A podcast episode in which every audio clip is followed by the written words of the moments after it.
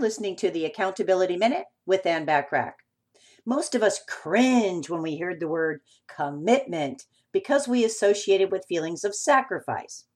Our commitments fail because we get caught up in the struggle of trying to change where life seems to be taking us and where we want to go. Our everyday habits consume our thoughts, leaving no room for thoughts of why we started the process in the first place. The diet becomes a struggle between exercise and the chocolate cake.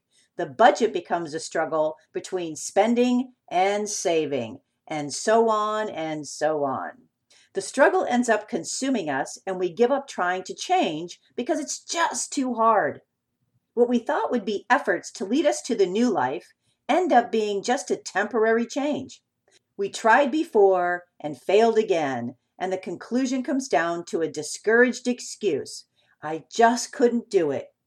I didn't have the time, or it was just too hard. The truth is, making a successful commitment is nothing more than making a choice to create a desired future outcome. Over the next five days, we're going to explore the five tips on making successful commitments that produce results. So tune in for tip number one tomorrow. In the meantime, take advantage of the complimentary business tips and tools by joining the free silver membership on accountabilitycoach.com.